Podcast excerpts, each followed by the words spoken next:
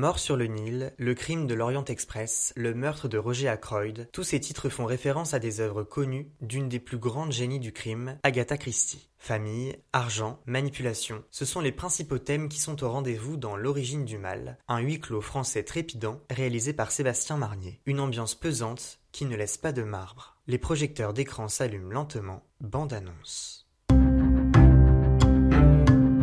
Vous êtes Serge? Oui. Et donc toi, c'est Stéphane. Oui. Comment est-ce que tu as fait pour me retrouver? Serge vous avez dit qu'il avait une autre fille Vous lui ressemblez pas beaucoup. Serge a toujours eu beaucoup de succès auprès des femmes. Il y en avait forcément de moins jolies que d'autres. J'imagine que pour vous, la situation n'a pas dû être facile tous les jours. Mais s'il vous plaît, je vous demande de ne pas revenir. Depuis mon accident, c'est devenu compliqué ici. Ils veulent me mettre sous tutelle. Si on veut que tout se passe bien, il faut se dire les choses. Stéphane, vous n'êtes pas d'accord avec moi? Je vais avoir besoin de toi. Pour faire quoi? Je veux que tu témoignes en ma faveur. Je vais pas me faire piquer tout mon fric par ces deux salopes? Espèce de vieux machin. Toi, tu la laisses faire. Moi, tu sais tout ce qui peut t'emmerder. Aidez-moi même Je peux vous demander pourquoi vous lui en voulez autant Il vous a bien fait la leçon, on dirait. Arrêtez les filles, vous me brisez le cœur. On peut te l'arracher aussi.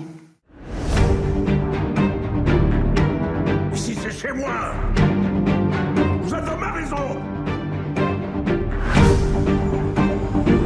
Pour moi, la famille, c'est ce qu'il y a de pire au monde. C'est comme un poison qu'on voit dans le sang. Toi, tu vas regretter d'être entré dans nos vies. L'origine du mal est un excellent huis clos, un thriller familial qui fait questionner l'authenticité de chaque scène qu'il propose. Le plus intéressant dans ce film, c'est que l'on ne sait jamais vraiment jusqu'au bout quelles sont les réelles intentions des personnages. Durant plus de deux heures, le spectateur est happé par l'intrigue qui va de surprise en surprise. Le réalisateur Sébastien Marnier n'en est qu'à son deuxième long métrage, mais le talent est déjà bel et bien présent. Le film se déroule principalement sur une île en France où Serge, incarné par Jacques Weber, habite dans une luxueuse villa. Il y vit avec sa femme, Louise, sa fille Georges et sa petite fille Jeanne. Ces trois personnages sont respectivement incarnés par Dominique Blanc, Doria Tillier et Céleste Brunkel. La famille a un très bon mode de vie et s'appuie essentiellement sur la fortune de Serge. Sa femme Louise exhibe cette richesse tout au long du film en achetant sur internet tous les produits possibles et inimaginables dont elle n'a même pas besoin. Georges, la fille du couple, n'est portée que par son ambition, celle de s'imposer durablement dans le monde des affaires et d'hériter au plus vite de son père. Jeanne, la fille de Georges et donc petite fille de Serge et Louise, passe la plupart du film à exprimer son mécontentement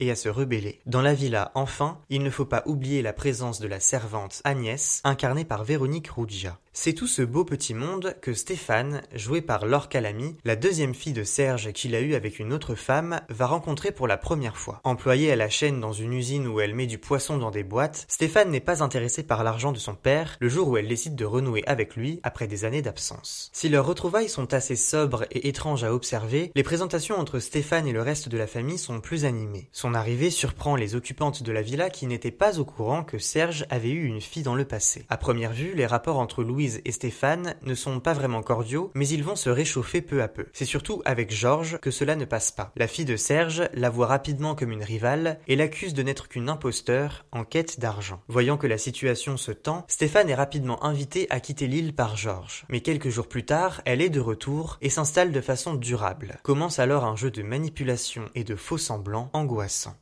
L'histoire de l'origine du mal est assez originale et bien écrite. Les dialogues entre les personnages ont pour la plupart une profondeur et un double sens et contribuent grandement à faire monter la tension. Surtout, l'intrigue mise à fond sur les retournements de situation, plus inattendus les uns que les autres. Une révélation qui m'a fait agripper les accoudoirs de mon siège survient à la moitié du film et rebat totalement les cartes quant au sort des personnages. Chacun d'entre eux défend un point de vue, fait valoir qu'il est authentique et qu'il prévaut, mais rien n'y fait. Le spectateur se retrouve en proie au doute et est rapidement immergé dans ce cluedo grandeur nature. Les coups de théâtre qui jonchent le film sont bienvenus car ils permettent de maintenir l'intérêt du public bien éveillé alors que le développement des enjeux du film et la présentation de l'intrigue peut sembler assez longue. Ils sont aussi vraisemblables et ne portent pas atteinte à la crédibilité de l'histoire. Globalement, le scénario se tient, même si certaines questions restent sans réponse, ou du moins peu expliquées. L'origine du mal fait partie de ce genre de film qu'il faut voir plusieurs fois pour y déceler un nouveau détail éclairant. Les interprétations des acteurs sont assez époustouflantes, je dois dire. Dans le rôle de Stéphane, Laure Calamy est excellente. Tantôt victime et pleurée, tantôt manipulatrice sauvage, Stéphane suscite à la fois la curiosité, la méfiance et la compassion. Mais dans l'origine du mal, il faut plus que jamais se méfier des apparences. Il faut se méfier de l'accueil plutôt enjoué de Serge, de ses promesses et ne pas sous-estimer sa force physique. Il faut se méfier du caractère fantasque de sa femme Louise, qui bien qu'elle soit très drôle et adoucisse l'ambiance, sait aussi garder les pieds sur terre, non sans une pointe de naïveté. Quant à Georges, leur fille,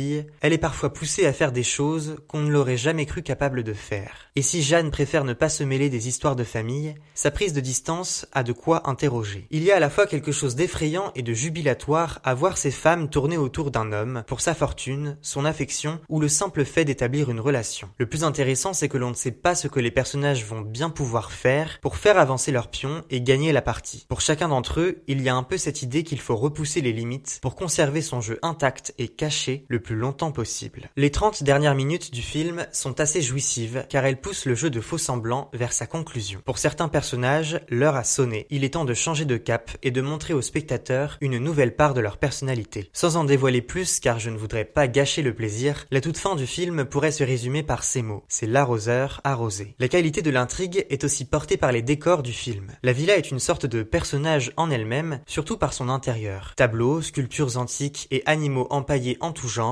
chouette, loup, renard, trône au rez-de-chaussée et donne une touche loufoque et effrayante au lieu. Si l'on cherchait un endroit pour commettre un crime, eh bien ce serait le lieu parfait, tellement il semble être tout droit sorti d'un roman policier d'Agatha Christie. Outre ce cadre assez remarquable, la réalisation se démarque elle aussi. Il y a plusieurs plans serrés ou même des divisions de l'écran en cases verticales de part égale qui accentuent l'attention. Sébastien Marnier a aussi recours à des plongées et contre-plongées, notamment lors de scènes entre Laure Calamy et Jacques Weber pour montrer à quel point un rapport de domination s'installe régulièrement entre Stéphane et Serge. La bande sonore du film fait aussi grimper la tension d'un niveau et accompagne le spectateur lors de scènes d'angoisse ou d'horreur. J'ai par exemple noté la répétition d'un motif en particulier. Plusieurs coups de canon lourds et étouffés se faisaient entendre dans la salle avant un moment grave. Parce qu'au fond, c'est ce qu'on retient de l'origine du mal. Chaque minute qui passe a le potentiel d'être retentissante pour chaque personnage et la suite de l'intrigue.